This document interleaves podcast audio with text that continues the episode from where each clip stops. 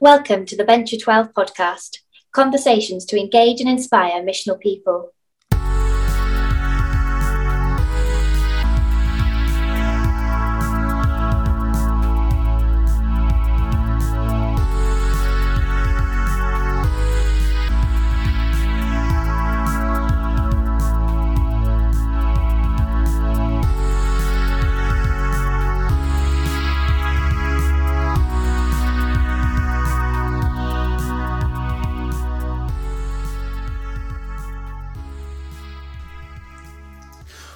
Welcome to the Venture 12 podcast.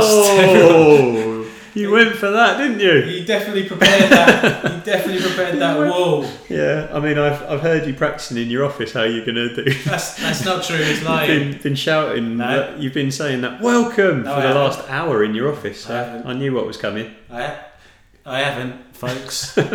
I've not. But uh, uh, we have done it three times in the last few minutes. Yeah. The, the welcome. That's more accurate. Yeah. I Um, mean, that's just a window into the reality of podcasting, I guess. Uh, Yeah. Some of you folks won't be familiar with that. experts like us on this high production podcast. Yeah. Yeah, but we're in season three. Kicked off with a bang with uh, Jesse Cruikshank. Mhm, yeah. in uh, episode one, which myself and Ashley hosted together, and now I'm back again, and this time with you, Mark. Yeah, excited to be back. It's the first one I, I've been on since before, well, probably July. No, June. The epilogue was the last one you were on, wasn't it? The epilogue, yeah. Yeah. I actually had some feedback around the epilogue. Did you? Yeah, someone said that was a really special episode, Yeah. and they particularly enjoyed the way it ended. Oh, how Uh, did it end? Well, was a prayer, we, wasn't we, it? we prayed for people, yeah. Yeah. yeah. So, uh, Yeah. and that was we, we don't usually pray for people. no, Well, we, don't do that, do we? No, we do. Hear me right, folks. We, we do pray for people, but not on the not Not- when we're doing the podcast. Not, not you guys. yeah. Is that what you're saying? Well, I've got a prayer list of all the venturers Have you? that I go through. Must be long. Yeah, really long. Yeah, yeah. Yeah, Anyway. yeah. The epilogue. I enjoyed that episode as well. Actually, Yeah. that was the look back at the season, wasn't it? We put in some clips Yeah, Tell you what, that was a nightmare to edit that one because I put our little Venture 12 music in between each yeah, clip. Took a long time. yeah. I hope, I hope, was there any feedback on that? On the uh, production side, E- editing and production? um, no, there wasn't any Right. feedback. Okay. Unfortunately, sorry about that. Don't know how to feel about that. Uh, but you did a good job because I appreciate it was com- it's complicated doing this, and actually, you know, this is a sh- this ship's just getting bigger and bigger. Uh, ooh, That's right. yeah. We're and, and last episode we advertised, didn't we, for someone to help us out with Yeah, that's um, social media Hmm. because none of us are really good at it, and we want it to be a way to connect with folks, but also Hmm. a way that we can uh, um, help connect people to other things that we do, like our potential book clubs and other events that we do. So, Yeah. so we're looking for someone. If that's you, please, please do reach out Yeah. Yeah. Absolutely. because we're, we're looking to build out the team a bit. Yeah, please do. Mark at venture12.se if you are uh, passionate about social media and uh, somewhat enjoy this podcast. Yeah. Uh, what should we talk about? Well, last we, we had a new section, didn't we? About like, well, not a new section, but just reflecting on current events. Yeah. Yeah, that's right. Lifting up what's going on in the world. Yeah. Yeah. And uh, well, when I was thinking about this one, uh, uh, yesterday I found out that it's 12 years since King Richard III was found. His bones, sorry. He's, he's, Yeah, he's I was going to say. He died in 1483, I think. Okay. um, and no one knew where he was buried. Well, there were some theories about where he was buried. there was actually, you know, there were some, uh, some, there was some. This is true. I'm not lying. It's twelve No, years. no, no. I'm you just. can Google it, No, YouTube it if you want. I don't think anyone is questioning whether it's true. I'm just questioning Your whether. face was questioning it. I'm questioning whether a current world event is it the 12 year anniversary since King Richard III's bones were found. This is big. I tell you why. I tell you for why it's big. It's because now no, one knew where he was buried, which is really unusual for a Mm. king, right? Yeah. there's some theories that actually started really early that he was thrown off a bridge because he was a bad king. People didn't like him. Right. Um, uh, uh, he, he, he, he died in battle. Is King then, Richard III the king during the time of Robin Hood? Just so I'm uh, Um, in the right era. I don't know. That's a Right. rele- that's irrelevant. Just trying to place him. But this is an incredible story. So there's this lady had a theory that um, he was buried in a uh, on the grounds of a friary that was built over. Friar Tuck.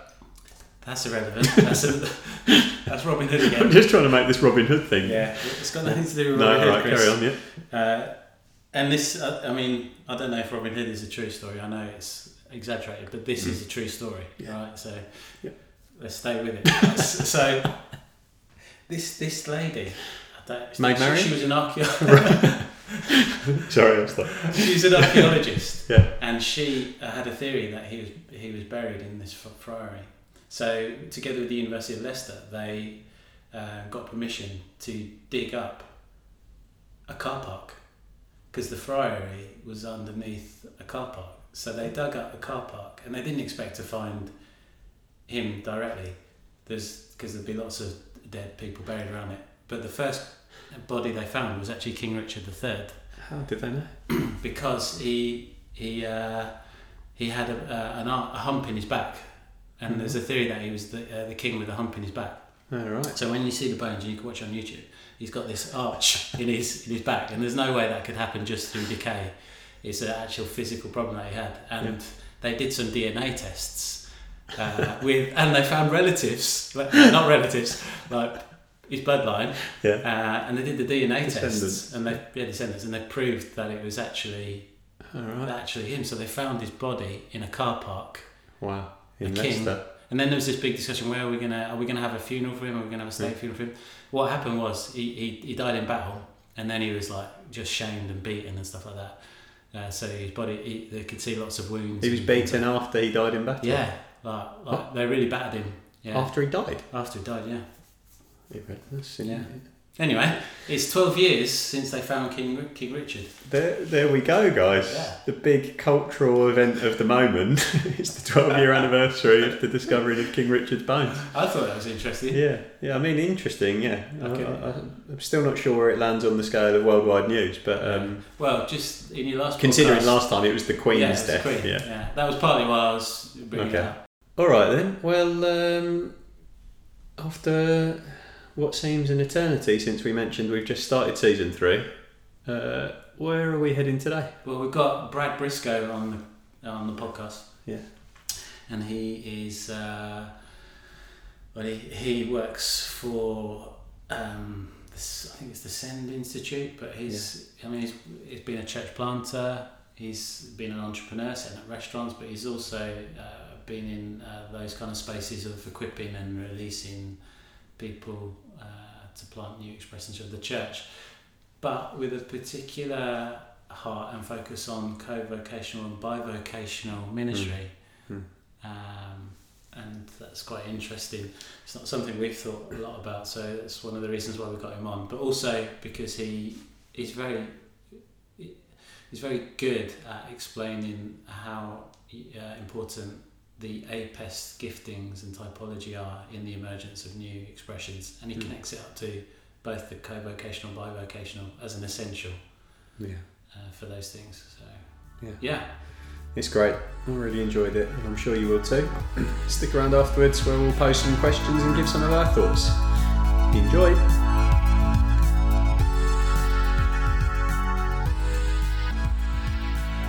Well, Brad Brisco, welcome to the Venture 12 podcast. Hey, thanks, Mark. Great to be with you today. Yeah, thanks so much for joining us. And uh, we're really excited that you're on the show because uh, we're talking, we love meeting new people. We also love to uh, explore some of the, what we feel anyway, are the most important uh, conversations that people on the frontiers of mission should be having. And uh, so, really excited for the conversation ahead. Before we go into uh, the topic, can you just introduce yourself? Um, tell us what your background is, what you do, what you love, uh, and what your life looks like. Yeah, absolutely. Well, uh, grew up in the Midwest of the United States in a a little town called Wichita. Um, my brother and I were in the restaurant business there for 13 years together. Uh, didn't become a believer until I was almost 30 years old. And afterwards, uh, my brother and I, we sold our business. I went to seminary. I eventually uh, planted a church. And, um, and then in the midst of church planting, I went to work for uh, a group, a large church planting network called the North American Mission Board. And the church planting arm of that group is called the Send Network. So I've actually worked for the Send Network now for probably going on 22 years, where I just do all lot, lots of different things. I mean, for most of that time, I was what's was called a church planting catalyst, which meant I helped to recruit and train and resource and coach church planters. And then over the last four or five years, um, I've really focused on what we call bivocational or co-vocational church planting. Uh, then about three years ago, we moved to the Gulf side of Florida. Uh, just love warmer weather. I love the water, and we, uh, my wife and I, decided that if we were going to make one more move somewhere in the states, uh, this is where it would be. So about three years ago, we moved here, and um, we just absolutely love it here. So that's a little bit. I've been married for uh, 28 years. I have a 27 year old son, a 22 year old son, and a 13 year old daughter. So uh, the two youngest are are with us here in Florida, and then my oldest son still lives in Kansas City. Great. And uh, what do you love? What do you love oh, getting involved I, in? Yeah, just love uh, being outdoors. We absolutely love our neighborhood. We love our neighbors. We really, when we moved here, one of the kind of boxes we wanted to check is we wanted to live somewhere that was very walkable and uh, and where we live is so we're we're outside a lot engaging with you know businesses and uh, just our neighborhood. And so I, I really love just engaging uh, the context where where we moved here three years ago. That's great. But you just told me as well. I mean, we should say uh, maybe just a bit of context. You're you're indoors at the moment, and you're you, you, there's a reason for that, not least because you're doing a podcast, but there's also a hurricane potentially on its way. Yeah, it's definitely on its way. Uh, it's still a couple of days out, but we're uh, yeah, we're, I've never watched the Weather Channel so much in my life. So we're trying to stay on top of it. They, we don't know for sure where it's going to make landfall, but but several of the models uh, show it coming exactly where where we live. So I hope we don't have to evacuate, but we'll yeah. we'll keep a close eye on it. Yeah. Okay. Yeah. We don't have hurricanes in this part of the world, but um, yeah, thank goodness. But yeah, we are thinking about you. I hope it goes in a different direction. But yeah. yeah. Well, listen, um, straight off the bat, then, here's a big question. Um, before we get into, we're going to be talking about APEST and the significance that the APEST typology, um, ideas, vocations, callings have when it comes to um, perhaps the emergence of new missional initiatives, church planting. Um, yeah, the yeah pioneering new things for the kingdom. Um, but I, off the straight off the bat, I'd love to ask you this question, and this is maybe diving straight into the deep end. Uh, what do you think is holding us back from planting missional and contextualized expressions in the body of Christ? Uh, and I just say as well, because like, a lot of us have been talking about this for a long, long time. But what, what's what's holding us back from planting truly contextualized uh, and missional expressions? Yeah, I think that's a great question. I and it's as you just alluded to, Mark. It's an enormous question. I mean, there's a lot, lot of different facets. I think, but I think ultimately it's about some deeply held assumptions that we have about church and mission, discipleship, really even evangelism. You might even say even the gospel. I just think we have some deeply held assumptions that have been developed over many, many, many years that we that, that just aren't conducive towards uh, missional church planting contextualized expressions of you know smaller expressions of church all of that.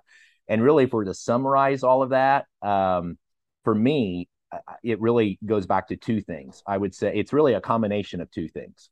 One i think it's the kind of the muscle memory of christendom thinking that goes all the way back to you know 300 AD, 312, 313 AD, and the whole story of Constantine and Theodosius making Christianity the official religion of the Roman Empire. I think it's a combination of that where we professionalized ministry, and there's so many things we could talk about, uh, you know, that came out of a, a Christendom mindset. Um, but the clergy laity divide, how we professionalize ministry, how you know the it was the the church really was all about the shepherd teacher it was you know it was informed by designed by led by the shepherd teacher kind of the theologian so it's a combination of all the kind of negative things that came out of christendom but it's also a combination with i would say the church growth movement okay. over the last 30 or 40 years or really 40 or 50 years where not only did we have this clergy laity you know professionalization of the leadership but then now we moved to the church becoming very sunday centric. And the language that many people use is you know out of the church growth movement the church really became a vendor of religious goods and services. So we tried to do church programs and activities in such a way that we try to attract people to our programs. And i say all the time look everything about the church growth movement wasn't negative or bad. There were some really good things that came out of the church growth movement. But I think in a roundabout way, we kind of shot ourselves in the foot because uh, we kind of created this consumeristic monster mm. that we just haven't gotten past. So, so I think today, part of the reason it's so difficult to really engage in mission in these, as you said, the, these kind of missional contextualized expressions, is these two forces are so strong this mm. christendom mindset and then everything that we learned you know over almost 50 years of the church growth movement it just makes it really really difficult to the the kind of default thinking towards those two things are so strong. It's really hard to push people out into mission the way that you know I, we, we would argue the church was meant to be. Yeah. Yeah. I mean that's enormous stuff. Um and, and of course, you know, from my perspective, I'm uh, part of work for the Salvation Army, um, part of a big institution. So you know, a lot, a lot of good uh, stuff that we've inherited, but also you know, just some of the uh, shadow side of institutions really comes into play. And uh, as you say, a lot of them built on the teacher shepherd model. I want to ask you a question about um, because we're going to be looking at APEST. Uh, how does any journey in APEST begin to unlock and help us not just diagnose, uh, but begin to unlock the a potential journey back to pushing us to the margins or back to pushing us to the to the missional edge or the cultural edge. Yeah well there's several things there i think. First you know to go back and think about you know i, I mentioned earlier that uh, we planted a church. When i say we my wife and i um, gosh, now it's been almost 30 years. It was, well, it's probably, yeah, it was probably 27 years ago, I think. And I tell you, when I planted the church, there was really only, in the States at least, there was only one real model or approach to church planting. And it was the Sunday centric, launch large, you know, uh, start a Sunday morning worship service kind of approach that was the only thing I ever heard. That was the only thing that, that you know, the only training that I ever went to. So that's what we did. We planted a church like that. But I tell you what was interesting um, is I never felt like I fit. I mean, I, I felt like I fit as a church planter because, as I mentioned, my brother and I were in the restaurant business together, and I was very entrepreneurial. I mean, we started not only several different restaurants, but there were other things that we tried. Some worked, some didn't work. But I always loved starting things. And I still remember when we planted this church, I recognized I wasn't a very good pastor. And people that, you know, came to our church plant, if they had any kind of Christian church background, they were looking for a pastor. And I remember I just read everything about how to become a better pastor, how to become a better shepherd, how to be a, a better, you know, leader in the church. And I just felt like I was always failing. I just, I just felt like I, I just didn't fit. It's like, man, I, I, I love this idea of starting something and planting a church, but I never felt like I, I was a very good pastor. Hmm. Well, it wasn't until I learned about APEST, the first time I was introduced to looking at the Ephesians 4 passage differently, because I always looked at that as a, a leadership text, or sure. sometimes I'll actually call it a clergy text that that oh these are gifts given to the church leadership so we could equip the saints for the work of ministry. I never saw it as a body text but the first time i did i realized well wait a minute i don't have to be the shepherd. God didn't wire me that way. Instead I, he gifted me to be very apostolic to be a pioneer to start things to be entrepreneurial. So it was kind of a lifesaver for me personally when I was first introduced to APEST uh, because I realized this is where I fit. Mm. But then the other thing that it did is it gave me a framework for understanding how other people could be involved in mission and ministry. Because I, at the same time, when I, I was struggling with how I fit as a church leader, I also struggled with how do I get other people engaged in ministry?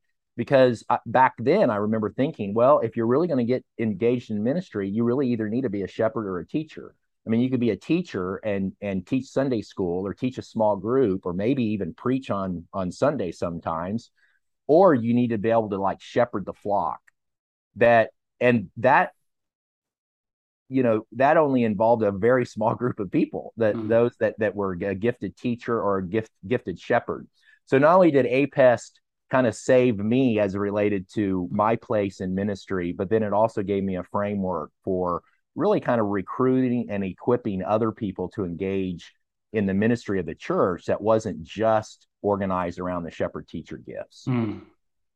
that's great. I wonder if I can just uh, pursue that a little bit more because um, there's a there's a lot of people uh, who the APEST conversation certainly been gaining traction over the last I don't know 15 I, I don't know 50, 20 years, and um, there's been certainly in their circles and the tradition that I'm part of, there, there's a there's very little pushback around the idea, around the concept, around the framework. Um, and uh, I, you know, for me as well, my journey was also one of actually this is saving my ministry. You know, just beginning to understand who I was and who I wasn't, and what muscles I've been practicing, uh, and what what I've been, you know, perhaps you know, not not deliberately, but I've not not been working uh, so uh, you know, just a great diagnostic, a great um, sense of understanding why I was feeling what I was feeling in ministry. Could you, uh, you touched on it? What did it actually look like, or was there any moments where your experience of perhaps team or um, collaboration in a shared flat ministry rather than perhaps a solo hero ministry when APEST really came alive for you, and it was not just concept framework, but it was actually story.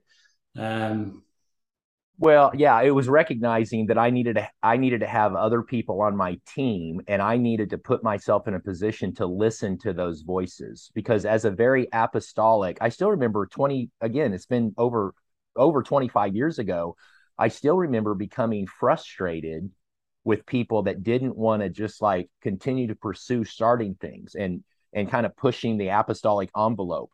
I remember just thinking like what's wrong with you? Why you know, why don't why don't you want to start new things and and and like move out into new areas? So again being introduced to apest i realized well wait a minute because i don't have a shepherd bone in my body i i need to find someone that has the gift of the shepherding gifts uh, be a part of the team and then i need to put myself in a position to listen to them. Um, and then at the same time though i also uh, you know needed to make sure that, as it relates to those other gifts as well that not only did we have those other gifts on our team, but that we have to listen to each other. Because you know from the passage, it's like if you know very clearly Paul says that if all five of those gifts are not being exercised, the church will not reach maturity. And in fact, it says the church will not experience the fullness of Christ. Well, I think it's really easy to argue that the church, uh, certainly in North America, and I think it's true around the world, it's not mature in part because it's only being led and informed by the shepherd teacher gifts. We, are only operating on two of those gifts. So, yeah, practically speaking, I just remember having kind of an aha moment that I needed to make sure that all of there was all of those voices uh, from all five of those gifts were not only on the team, but that we needed to create time and space to actually listen, re- listen really, really well to each other if if we wanted the church to experience maturity. Mm we'll, we'll come back to that, particularly around like church planting. But can I can I ask you um, at this juncture just how do you love to define APEST? The how do you love to talk about it? What definitions do you use that really uh, you found just opening people's mind uh, and perhaps like waking them up to the potential? Well, yeah, there's several things there. I would say first, um, and I've already alluded to this. I, I think the first step for most people, I know this isn't definition, but I think the first thing for most people uh, is we have to help them see that this isn't a leadership text. Because again, I just think I'll just say, look, historically, this is the way I was taught. These were gifts given to the leader to equip the saints. But then I like to say it's not a leadership text, it's a body text. And we and once we recognize it's a body text, it doesn't minimize any of those gifts. In fact, it actually elevates them because I'll say, um, look, these are gifts given to everyone. So we, all of us, can equip each other for the work of ministry. So I think that's the first really big rock is to help people recognize this is a body gift. These are body gifts, not a leadership gift. The second thing I would say um, is we need to make sure that they understand uh, that all of these gifts, we are not minimizing the, the, the shepherd teacher at all. Because sometimes when we talk about APEST, if we're just pushing the APE, it's kind of like, oh man, you're minimizing preaching or you're minimizing what. And I'll say, no, no, no, no. We're not minimizing these two gifts. We're trying to elevate the other three because the reality is, because the church has been structured and informed around those two, we've marginalized, or actually, those three have left the church to go start other things outside the body of Christ. So, I, so that's the other thing is to say, no, we're not minimizing. We're we want to elevate because we have to have all five. One's not more important than the other. All five working in in conjunction and collaboration with each other. And then the third thing is what I've already alluded to is just to to help people recognize that uh, the church will not reach maturity if all five of these gifts aren't being used uh, and, and aren't being exercised. And then as far as definition, yeah, you know, I kind of have like a, a short, you know, couple of words for each of them. And then, you know, all the way to like a full paragraph. There's a little white paper that I wrote a while back that's, I don't know, it's probably seven or eight, nine pages. I can't remember now. That's just a basic introduction to APEST. Um, because when people, if they're new to it, sometimes I struggle with like where to have them start. You know, a lot of times I'll say, well, if you don't know anything about APEST, uh, get a copy of Alan Hirsch's Forgotten Ways. Chapter eight is there's one chapter just on APEST, a part of the broader mDNA conversation. So I'll say that's a good place to start. Uh, I'll say, you know, if you want to really geek out and dig in, then 5Q, Alan's book. Um, but but I for most people, I don't think that's the best place to start uh, 5Q because it's just it, it can be a little heavy. I do think chapter eight of Forgotten Ways, or the book that Alan and Tim Catchim wrote called The Permanent Revolution. If somebody's really interested in just the apostolic gifting, that is the single best resource on the A. Then also Neil Cole wrote a book called Primal Fire. That's a good introduction. A, a buddy of mine named Peyton Jones wrote a book called Church Zero. That's a very good introduction to APEST. Uh, J.R. Woodward wrote a book called uh, Cultivating a Missional Culture or Creating a Missional Culture. Also, really good introduction to APEST. But for people that I think any of those might be too much, that's the reason I put together this really uh, just short eight page white paper is to say, look, if you don't know anything about APEST, let me send you this PDF and it'll just give you some basic um, definitions of each of the of the words. Um, but you know, I'll say, you know, the apostolic, that's the that's the pioneering is a word I'll use a lot of times around apostolic. It's the person that likes to start things. As far as the prophet, I'll say it's the it's the person who questions things and they want reform. You know, when it comes to the prophet, kind of my favorite, and it was probably Alan that I heard say this. And I remember the first time I heard him say this, it was really helpful for me. That the prophet, there's both a vertical and a horizontal dimension. So there's a vertical dimension because they're listening to the Lord and they're asking, hey, church, why aren't we doing this? Like they see a gap between what is and what should be vertically between what God says and what the church is actually doing. But then there's this horizontal dimension as well where they see what is and what the gap between what is and what should be in regards to the church's engagement with the culture. So, like if there's issues of injustice, it's like, look, we ought to be engaged in this and we're not. Like, why? So the prophet is someone that brings up those questions. The evangelist, my favorite word for that is recruiter. It's somebody that likes, you know, they're they're the the recruiter to a cause. So they're kind of infectious. They, you know, they like to woo people to to a particular cause. The shepherd's the one that we probably understand the best. There's, it's, you know, that's the one that provides and protects. Uh, you know, they they like to uh, care for the community and then the teacher really is the one that likes to understand and explains uh, they they like to synthesize lots of information out there and try to put it in a way to where other people can easily access and understand uh, what they're teaching. So again, I, you know, I just have one or two words or sentences for each of them, but then in this white paper, I try to provide a little more, you know, like a whole paragraph to kind of explain or describe what that particular gift would look like. So I don't, I, I don't know if that's helpful. That's great. Send us the white paper. Oh yeah, it definitely will. I mean, it's just a simple little PDF that uh, just gives a. Again, I just wanted something that was a super simple, accessible introduction, and then I encourage people: look, if this prompts some additional thoughts in your head, then there's better material out there that other people have written that definitely people ought to access. Okay, we could change gears a little bit. Um, if what if we don't take this journey and I'll just we'll come to church planting. and I promise, promise you that. But just uh, just a question that came to me just now. If we don't take this journey on um, a level of discipleship, mission, organization, uh, an APEST journey, uh, a reconfiguration journey, what's at stake? Uh, that's a loaded question, and you know it. Well, everything because it just I tell you it's one of the things I love reading and paying attention to are cultural shifts and just where the church is. And just this week, I read two new research studies. And I'm telling you, every single indicator at, that we might use to judge church health and church growth, everything is trending in the wrong direction. I mean, it doesn't matter how, you know, if it's attendance or or baptism or membership or biblical literacy or generosity it just uh, influence on our context or culture. The numbers for for the church around well certainly in north america. Now there's some context i think outside north america that the church has actually seen some gains but it's not here. They're all trending in the wrong direction. Uh, you know the number of people that call themselves christian is going down. The number of people that are re- religiously unaffiliated uh, unaffiliated that we call the nones and and frankly i think the numbers that these re- these studies are showing i think are actually exaggerated in a positive way. What i mean by that is i think in all and i just rarely find anyone that talks about this but i think there's a significant what i would call a halo effect in these okay. research studies when people ask how often they go to church or if they go to church. I think people don't tell the truth.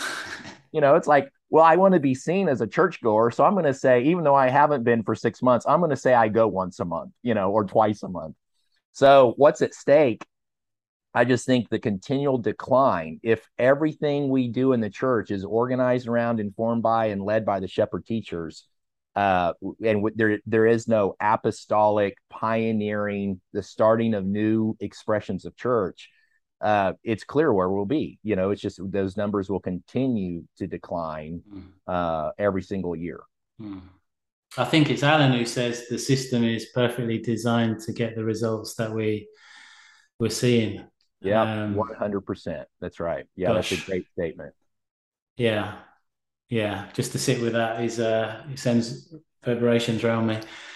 We need to do something. So let, us talk about uh, I mean, we need to plant new churches. We need to explore new missional frontiers. Um, need to, we need creativity, reimagination. Um, can you tell us a bit about your work with? Is it Send or? Yeah, the Send Network. Send uh-huh. Network. Can you tell us a little bit about that?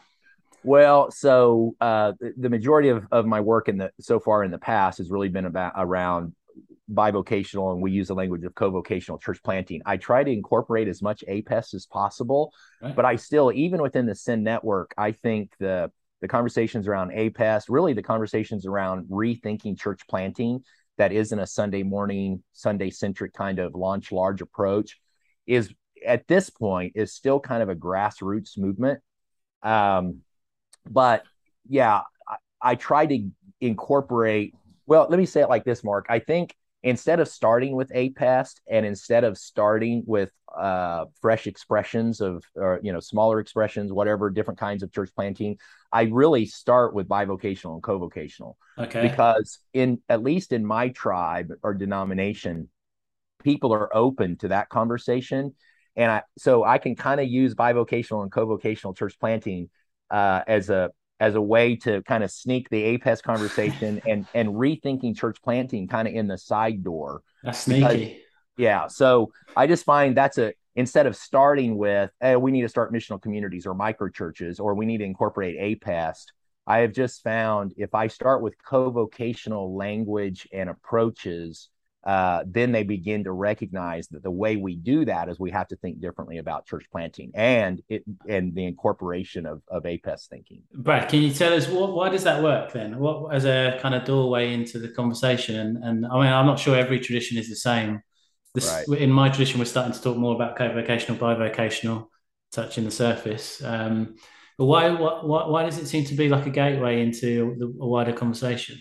Well, let me back up just a little bit okay. I, and, and tell me if I don't answer your question. So, I well, first I would say um, when I first moved into this role five years ago or so, that we it was a brand new role that we created. We just called director of bivocational church planting.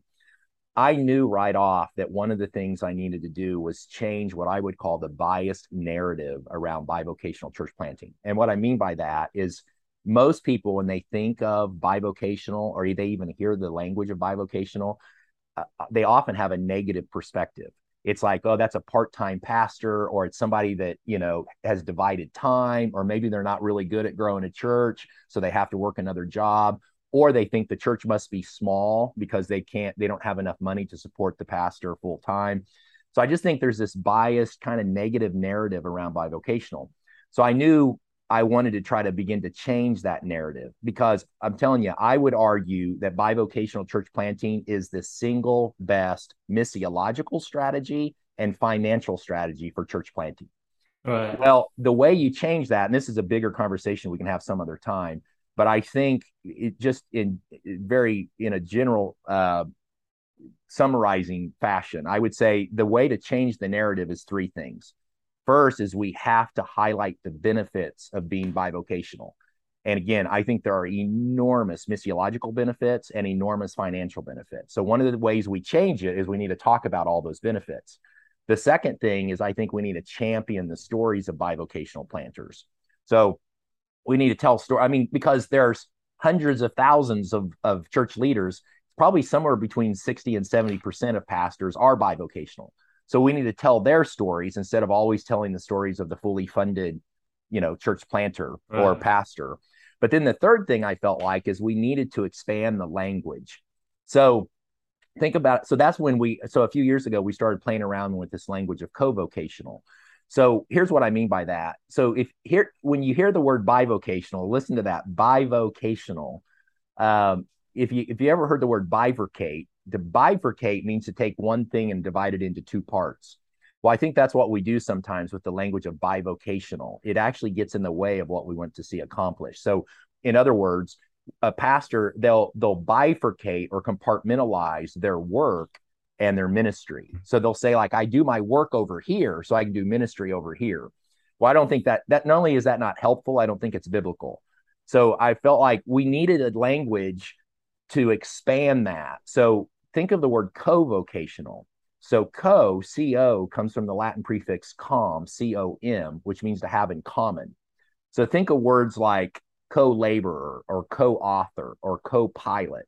It's about aligning two things together instead of compartmentalizing. So all that to say, I still use the language of both bivo and covo, but here's the little nuance for me. And then I think this will speak to your question. Bivo is, is somebody that has a part time job in the marketplace while they're planting a church. But their goal or their aspiration is the church eventually grows large enough that they can leave their part time job and focus full time on the church. Well, I would say two thumbs up to that. There's nothing wrong with that. That's the Apostle Paul, you know, sort of thing. The tent makers, the language we use sometimes from Acts 18. And I don't think that there's not, nothing wrong with that. But co-vocational is a co-vocational church planter is someone that has a primary calling in the marketplace that they never intend to leave. So in other words, they know God has called and wired them to be a school teacher or a mechanic or a, an engineer or a web designer or an architect, but they feel like God's calling them to start something.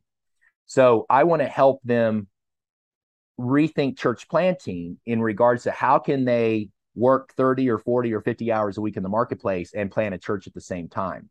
Well, I, I am convinced there are tens of thousands of people sitting in our churches on Sunday morning that they didn't know that was an option. They didn't know that they could be a school teacher and plant a church. Well, when we when you have those conversations around Bivo Covo, most people go, "Oh, I get that. Yeah, I see the difference." And I like that. I like the idea that I could be a school teacher and I might be able to start something. But but here's where then we can start thinking differently. Here's how we can kind of sneak in the back door is that if they are working 40 or 50 hours a week in the marketplace, they know they can't plant a church the way we've always planted churches. They know they can't do a launch large, Sunday centric. You know, they can't spend 30 or 40 hours a week or, you know, on the on the Sunday morning worship service, or they can't spend 20 hours a week working on a sermon. So we need to give them a new imagination for church planting. So, and then what happens is in the midst of that, I strongly emphasize you have if you're bivo covo, you have to plant with a team. Mm-hmm. And and then that opens up a whole brand new conversation around team planting because one of the things I say all the time is I think, you know, almost every church planter, they would love to plant with a team, but most church planters when they hear the word team, they think of ministry categories. So in other words, they think, "Oh, I need a worship leader, I need a children's person, I need a youth person." but I'll say, look, you you might still have some ministry categories, but I'll say start with the APEST team. So then, if again, if they're Bivo Covo, there's just no other option because if you're working 30 or 40 hours each in the marketplace, you can't do it all. You shouldn't anyway. But it's like it just instantly opens up. It's like, okay, no, you're right. I have to have a team. I can't do this on my own. And then that opens up the opportunity to talk about an APEST team and just the importance of of structuring a team around gifts and not just around ministry categories. So, man, there's a whole lot more that could be said there, but I don't know, Mark, if that. Oh, that's so good. What I'm thinking is, uh, can you promise to do another podcast with us so we can explore it a bit more well, deeper? Yeah, and I'd love to dig into. Really, I I do think uh, it's just I, I have found this conversation around the benefits of being bivocational or co-vocational are enormous people just like, yeah, you're right. I hadn't thought of that. That I just, and once you really talk about the benefits, most people, even if they're fully funded, they start to see it, you know. And I'll, I tell pastors all the time, even a pastor that has their full time in their church, I'll encourage them to go get a part time job. I'll just say, look, there's so many benefits of you being in the marketplace. Go get a job just one day a week, even if you don't need the money. you you ought to be working in the marketplace because otherwise you're just disconnected. And and and here I say all the time, it gives you enormous street cred or respectability, both inside the church and outside the church, if you're working out, you know, in the marketplace. So yeah. that's why I hope that helps. I just think for at least where I'm at, it, getting to completely rethinking church planting, incorporating APES, different expressions of church, it just if I start in most cases, if I start with a bivo covo conversation, then it starts to kind of open up the door to those other things. And then they just, I don't know, maybe they people see the importance or the relevance of it.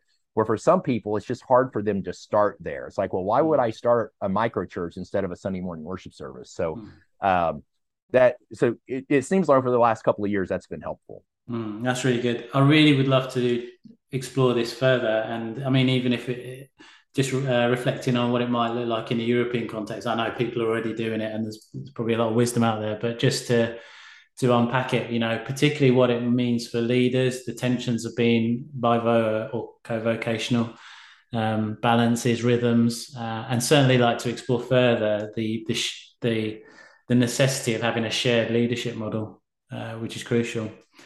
Um, okay, so APES. Um, you, I, I, guess you, you know, over the years, you know, journeying, you've got alongside teams, individuals, um, and you've maybe supported um, folks trying to uh, get new things off the ground, new missional initiatives. When it comes to APES, um, what what would what do you say when you? I guess when you come across, let's go through the gifts quickly. If if you're if you're meeting a, an apostolic church planter, what do they need to be aware of? Um, well, yeah, that's a great question. Well, I say first off uh, that they have, and again, this is personal experience, is that you you make sure that there is a you you you have a shepherd in your ear. I mean, I'll give you an example. I've got a, a, friend here in this area that planted a church 15 years ago. It was a kind of a network of micro, micro churches, very, very apostolic, very, very prophetic. And I I've heard from other people on the team that said that a few years in, they almost had to have like an intervention to say, dude, you're killing us. Like you're it's just go, go, go, go, go for you. Because I think a little bit like me, he didn't really have a shepherd bone in his body. So it wasn't until you know some other some shepherds came alongside and just said look for the for the sake longevity of our church and the health of our church you've got to you've got to listen to these other voices so i think the you know the issue for for most uh, apostolic leaders is uh, they can just they can just run over people mm. uh, and and or run people ragged so we've got to make sure that we're we're listening to other voices yeah so potential burnout Yes, in, in exactly. Yeah. Yeah. Okay. What about P? You got a prophet. You, he's uh, the one leading. You know the the initiative. What, what what's important for, or what do they bring, and and perhaps what do they need to think about? Well, I think they see things that most of us don't see. Like I said earlier, they see the gap between what is and what should be, hmm. which is amazingly helpful. But I also think they can come off as overly critical. I mean, I know again, I, it took it took time to learn this, but I I have a couple of really close friends that are very prophetic, and I think they just need to be ri- reminded sometimes that you know they can be critical. Uh, they, they have to be careful with how they share their criticism. Maybe let me say it like that. Uh, they can be because they can come off as being very stubborn or argumentative. Um, and I just I think for most of them, just being aware of that is very helpful. That they don't so they don't come off as being arrogant or self righteous, you know, disapproving of other people uh, and and again, it just emphasizes these first two conversations we had just now about the A and the P, how we have to have each other. Because if if we're just operating, you know, if the church is organized around and informed by just one of these gifts, you right off kind of see what what the problem would be. Yeah. And then the other thing that's helpful is just recognizing somebody that's very very prophetic. Um, because I know I know some shepherds that they are very uncomfortable with the prophetic people in their church. They, you know, they think, well, they're the ones that are always questioning what I'm doing, they're always critical of what I'm doing. They're almost like scared of that gift. But once they understand the benefit of the prophet's perspective, then they can kind of embrace that or lean into it instead of being, you know, scared of it, I guess. Yeah. Is there something to say about the AMP relationship? Because I mean, they're both quite, I guess, quite powerful, potentially impact um, generative gifts.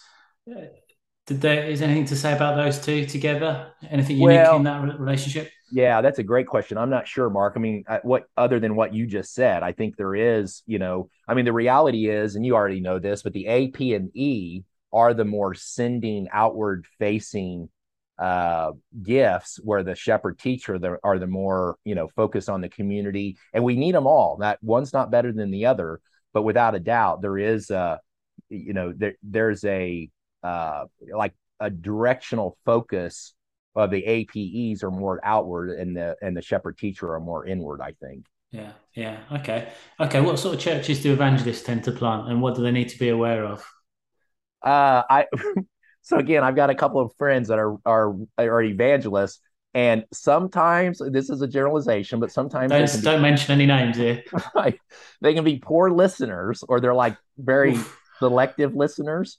But then also, and they don't mean to do this, I don't think, but they can really exaggerate. I mean, they have such a positive view of things. They can they can really exaggerate. I mean, like I remember another organization I was a part of that was led by an evangelist for a while. Uh, he he like saw things in such a positive way down the road that he would say that we have like 40 of these uh you know micro churches let's say when really you start counting them it's like no wait we actually only have 15 why are you saying there's 40 but in his mind he was already seeing those other 25 you know? So so sometimes they can they can overshare they can be a little too enthusiastic.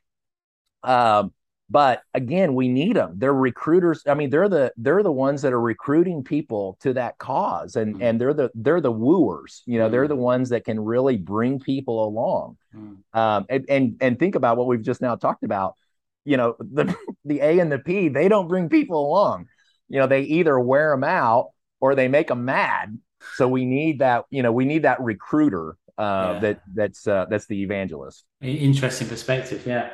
All right, so um, what, what kind of churches do S's tend to plant if they're leading, or and uh, what what is what do they need to be aware of? What, what what do they need to equip them so that it doesn't have like some kind of disbalance? Yeah, that's a great. Well, and I think we, you know, this one's easy to describe. It's the one that can become very uh, communal. Very, they can become insular. They could become very inward focused. Uh, now, I think the actual shepherd has to be careful sometimes because they're very sensitive to the feelings of other people. I think they have to be careful that they don't take those feelings on.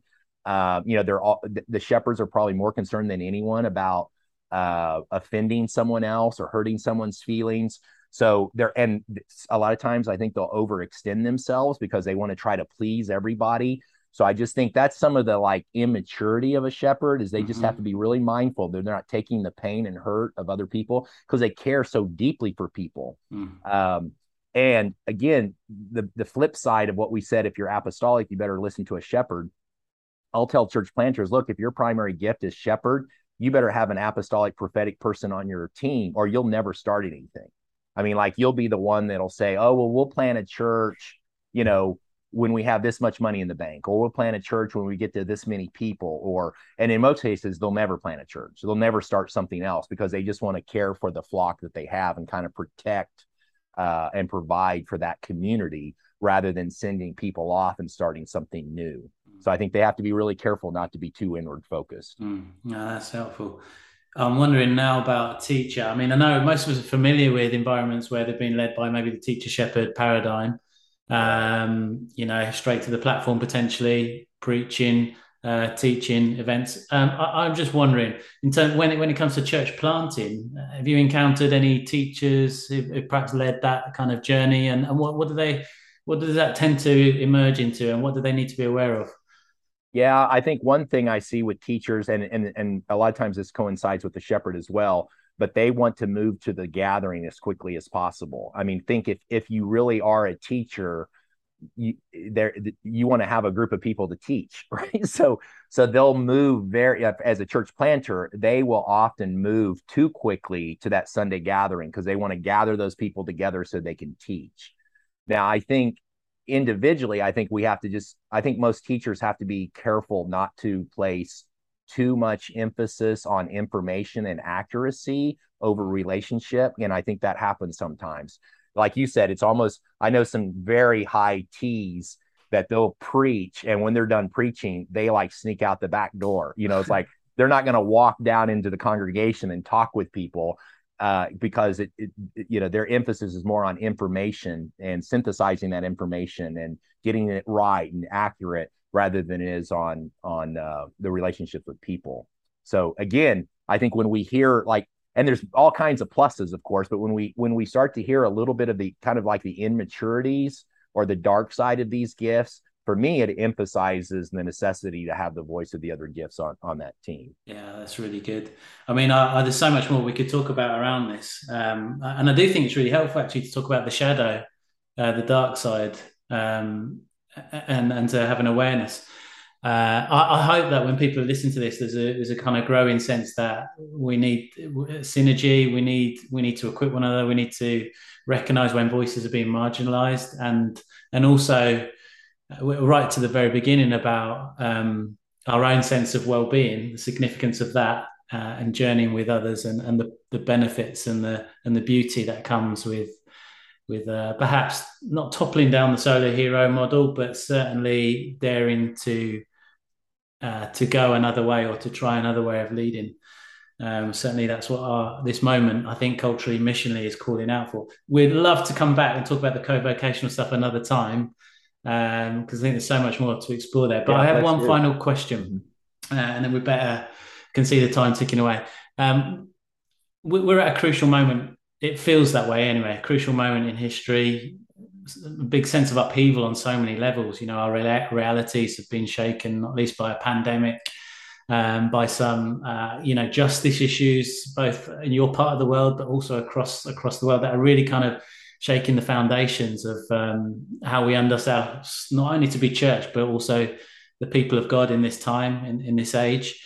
Um, it's a strange time, I think it's fair to say it, this podcast is really geared towards people who are perhaps leaning towards the emergence of new new initiatives on the frontiers of mission and the future church. What would you like to say to to that generation of perhaps new pioneers who are going into these new landscapes uh, to bring them, I don't know, wisdom, encouragement, anything off, off your heart? Yeah, no, I love that. Uh, the first thing I think I would say is try to try to think about kingdom more than church. So it's not to minimize church, but start with kingdom, and then you know just it was the primary message of Jesus, right? Was the kingdom of God, kingdom of heaven, and ask yourself, okay, well, what's the relationship between kingdom and church? And I would argue that the church is actually an, an instrument created by God to be sent in to what He's already doing. So we're participating in his redemptive purposes. And I think what kingdom does too is we realize when we really start to focus on kingdom, we realize that as our individual church, we can't do everything that needs to be done in a city. So it forces us to collaborate with others. Uh, so that's one thing. And then the second thing I would say is somewhat a little bit related, but to think always start with mission eh, rather than church. So you know, I love a little phrase. I mentioned Permanent Revolution by Alan Hirsch and, and Tim Catchim. This little phrase comes from that book, and, and I use it all the time. Alan said, Mission is the mother of adaptive ecclesiology. Now, that sounds pretty, pretty geeky. So let me say it again. Mission is the mother of adaptive ecclesiology. So the way I'll say that is I'll say, in other words, when we start with mission, there ought to be lots of wild and wonderful expressions of church. So when we start with uh, engaging God's redemptive mission, then and then let the church be birthed out of our missional engagement, then there's going to be lots of different expressions of church, right? But unfortunately, most of the time we start with church. So every church looks like every other church. So, but we need to start with mission. So identify where is God already at work? engage in that mission and then let the church be birthed out of our missional engagement. If, if that's bivocational, co-vocational, starting a, a, business, starting a nonprofit, whatever it is in your context, focus on what is God doing in your context. Start with his mission and then let the church be birthed out of that. That's so good. That's great. Great way to end. Um, Brad, love to hang out with you a bit more in the future because I, think so many conversations are sparking stuff within me and I'm sure people listening as well. Um, thank you so much for joining us on the Enjoy the conversation. Yeah. Thank you, Mark. Bless you. Take care.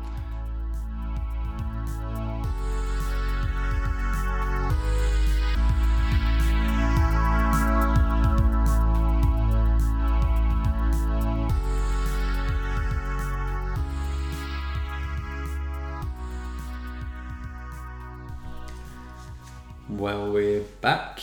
Uh, thanks, Mark, for that. That was a very good interview. You're really, welcome. really, really actually enjoyed listening to it. And actually, what we have done, and you'll have seen if you follow us on Facebook, but Mark's just put out a four minute video clip, which is something we're going to be doing. But I decided to watch this whole interview instead of listening to it yeah. with you and Brad. Really helped me. I think I'm a visual learner and listener. Yeah.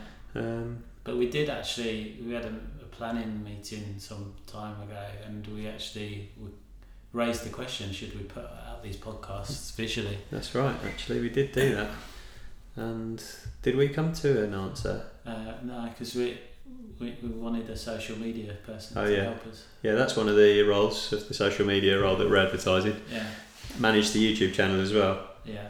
Um, anyway, before we get into some questions, mm. um, I'll throw out the standard question that we always ask to you. Uh, what was that interview like to be in the midst of and in that conversation?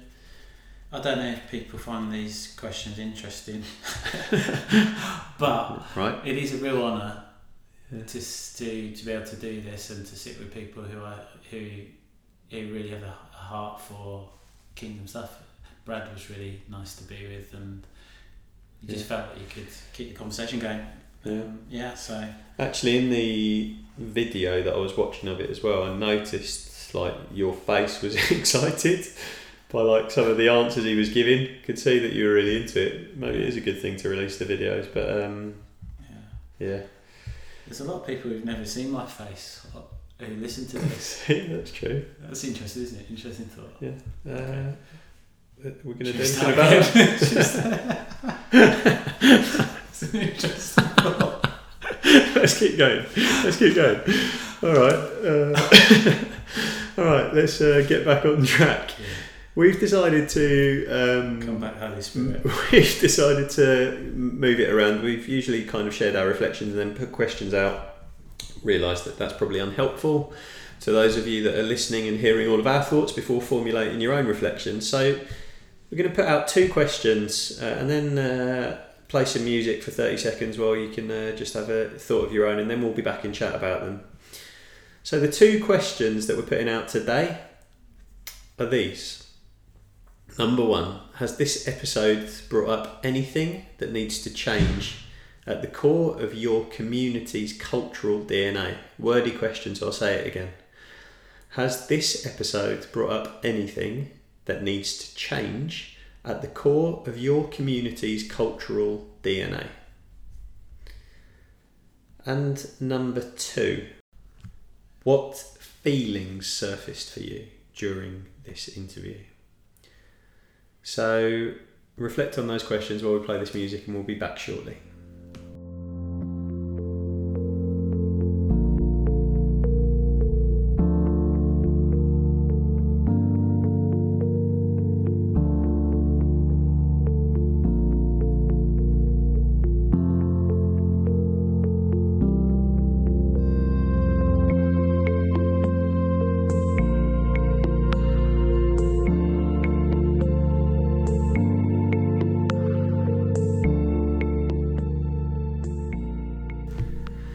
Hope you enjoyed that forced time of rest with that peaceful music and that you were able to gather some thoughts around those questions. Um, I'm going to throw it out to you, Mark. Um, the first question What does this tell you about your community's cultural DNA? Is there anything that needs to change? Yeah, definitely. There's a lot of familiar stuff, wasn't there, for us anyway, with the APEST, but it was just another reminder to recognise that all voices need to be heard and what are the habits, because culture is habits and practices essentially, what happens day to day, how are we reflecting uh, and honouring all those voices, I think is the first thing. Mm. But in terms, I think the big major thing, of course, was uh, I think Brad said that he he that the bivocational, co-vocational conversation uh, or idea or concept is he said it's the single best missiological and I can't remember what, how he finished the sentence missiological idea or I it wasn't an idea but it was something Mm. uh, you should remember that phrase Yeah. he was really really adamant that that is such an important component to the future of the church or Yeah. uh, to to how we look forward on a number of levels like uh, one the benefits you know missionally financially all these kind of things. Mm. in terms of the DNA uh, I think it's so challenging to hear that because we've reflected a lot about that journey. And when we're thinking about how we're going to see movement you know you just can't see it being possible without you know that that uh, those kind of uh, opportunities for people. Um, you know we come from an institution where in the inherited model is that you know couples often lead in churches together paid Mm. uh, full-time salaries but that's our, that's been our, our story um, and we kind of are feeling a big tension around that because one we just don't think it's got a long-term future Mm. but two we've got been blessed to be able to you know certainly me anyway you know to have a full-time ministry quite secure Yeah. uh, but at the same time I'm like I'm not sure I believe in it Yeah. Yeah. so I don't know if that's about our community's culture but certainly about our leadership like, I wouldn't say that's just isolated to me I think Yeah. we, we, we share that so I don't know where I go with that but I and, I, and I think we need to go somewhere we can't just live with the tension Yeah. and, and just enjoy the benefits of having a full-time salary whilst believing that it's not the future Mm. Do you know what I mean Yeah. Absolutely. so, so I think like that would be where the massive uncomfortable challenge Yeah. would be for me. Uh, yeah, and I'm in this new role. I've got this new role, which is um, supporting pioneering across Sweden. Yeah. Uh, supporting leaders, supporting initiatives, I'm convinced this is one of the only, potentially the only way we're going to see movement on the scale that all of us long for. Hmm. So that that I need for my integrity as well. You know, those kind of questions are raised to the surface. Yeah. I think that's. I I mean, I really, really agree with you and feel the same kind of tension and conflict. And uh, just a short story: we had um, one of our uh, gatherings with our leaders in our local context, uh, in our mic- micro church system, uh, and uh, I was walking with one of the other leaders the other day, and she asked me, "Are you servant?" hearted or are you servant minded or something and it was just such a piercing question because I was I mean in some way I felt like saying, yeah, I mean, I'm a church leader and all those kind of things. But at the same time, I was walking alongside someone who She, was. she wasn't just asking these questions. They we gave everyone a set of questions to Yeah, inter- interview yeah, one another. yeah. But she she chose that really piercing one, and I was I just kind of like became painfully aware that I was walking alongside someone who was serving the church and leading a micro church together with others in her like by vocation, like alongside her job. And I was standing there answering a question about if I'm servant minded, but I was kind of there on like a in, in a paid capacity as a, as a church leader who's employed and all that kind of stuff. And I was just thinking, what does this mean? Like, I mean, I don't think they have to be. I think both things can be true. Um, I think you can be servant minded and a church leader. In fact, I, th- I, I, said, I made a joke there. I said, I'm not doing this job for the money, that's for sure. Um, but uh, but I had this real tension in me around that question. Um, and, and I mean, it's really, really relevant to this uh, episode. Um, in terms of the second question that we put out there, what feelings surfaced? I um, I felt um, a, a bit almost of a healing of some kind of like wound or shame when Brad was talking because when when we were talking about a or when he was talking about apest again. Um, for those of you that don't know, my APEST profile is Teacher Shepherd, which, um, in terms of like the missional church conversation that's growing and picking up traction everywhere at the moment, like the Teacher Shepherd model is often kind of like highlighted as the, the the the downfall of the of the church and the building of the institution. Um, and so I've always kind of like been a bit careful to tread and had the questions: Oh, should I be in this space with these kind of conversations, or, or uh, like almost almost like whenever anyone says anything, teacher shepherd, I'm almost like apologising on behalf of us all and for the last like 400 years or whatever.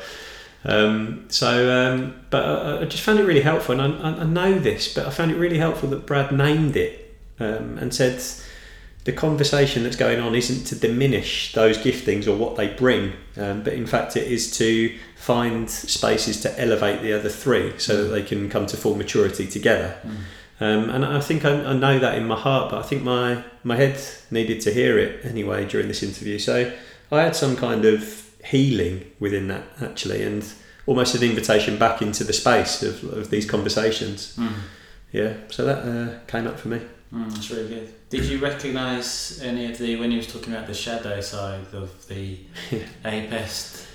We, we asked a question about you know what yeah if you plant a church what's it, you know Yeah. like a, a, a teacher Yeah. you know what what what do they tend to not always but what Yeah. might they lean towards when they're perhaps leading a church planting team Yeah. or, or starting an initiative Yeah. uh, we asked it around all the APES. uh, Yeah, I did. I did. I noticed that, and I think it's been part of a journey that's been going on in the last few years since we've take, started this um, Ephesians four journey in our leadership, and also like just as as me as a disciple, like what does that mean? And I was actually teaching at a church on uh, just this weekend, and I was talking about the teaching role. And I said, for any teachers that are prepared to go on a teaching role to kind of like rediscover or redefine what a teacher is, there's an element of like um, humility, almost of dying to self or dying to ego, dying for that um, spotlight or the stage, or not not necessarily out of being an attention seeker, but out of wanting to teach. Because that's, I mean, that's what excites me to teach, to give information, to try and grow wisdom and stuff like that. And and uh, I mean, the journey that we've been on anyway, both with the APEST and the microchurch journey, is to almost become somewhat invisible as a teacher in order to raise and release others. It's kind of like the hero making thing we've been spoken about with Dave Ferguson here before. Um, to, and I think that's the phrase he uses actually to die to yourself in order to raise, lift, and grow others. Um, so yeah, I mean, I, I certainly recognise that shadow uh, side that Brad was talking about. Mm, yeah. What about you?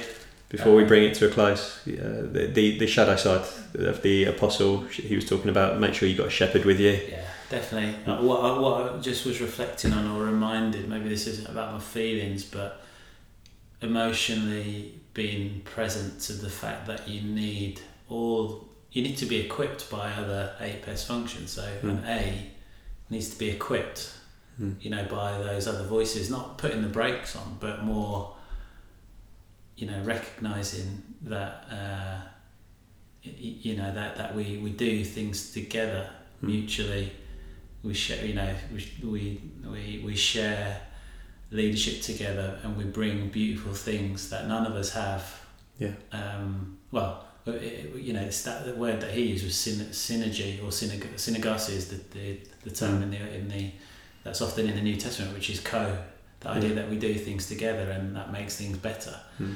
uh, I think that idea of being equipped by others is is is once again just humbling ourselves to that place, but also welcoming it. Um, yeah, I, I don't know what else to say. I, I definitely recognise the shadow side of the A for sure. Yeah. Well, good, good reflections. Uh, I think we'll bring it to a close now. Um, so, is there any one thing from this episode, or quote, or uh, something that's come up inside you that you'd like to leave the listeners with today? Right, I think uh, firstly, what we will say is that we're gonna come, we're gonna meet Brad again because we want to talk to him and drill a bit deeper with around the co-vocational, bivocational Yeah. stuff because we think it's really, really important. And he talked about highlighting the benefits. We want to hear more about the benefits Mm-hmm. uh, and championing the stories. We, we need to hear stories. And, uh, and he talked about expanding the language. I'd like to hear what he meant by that and why that's uh, an entry point into, into to furthering that. But in terms of a quote, here we go. Yeah, go on. Give us Uh, one. This is the one that you liked, and uh, it's from Alan Hirsch, who hopefully listeners will be familiar with. Mm. And Brad quoted him. He said, "Mission is the mother of adaptive ecclesiology." Ecclesiology, Mm. and uh, I don't, I'm not going to explain that. I'm just going to Mm. let it rest there. Great. Well, uh, we'll see you for episode three. Uh, blessings over you and your work and your vocations, whether that's in church ministry or whatever it may be. Um, but uh, yeah, may the Spirit go with you and bless you in all you do. We'll see you next time.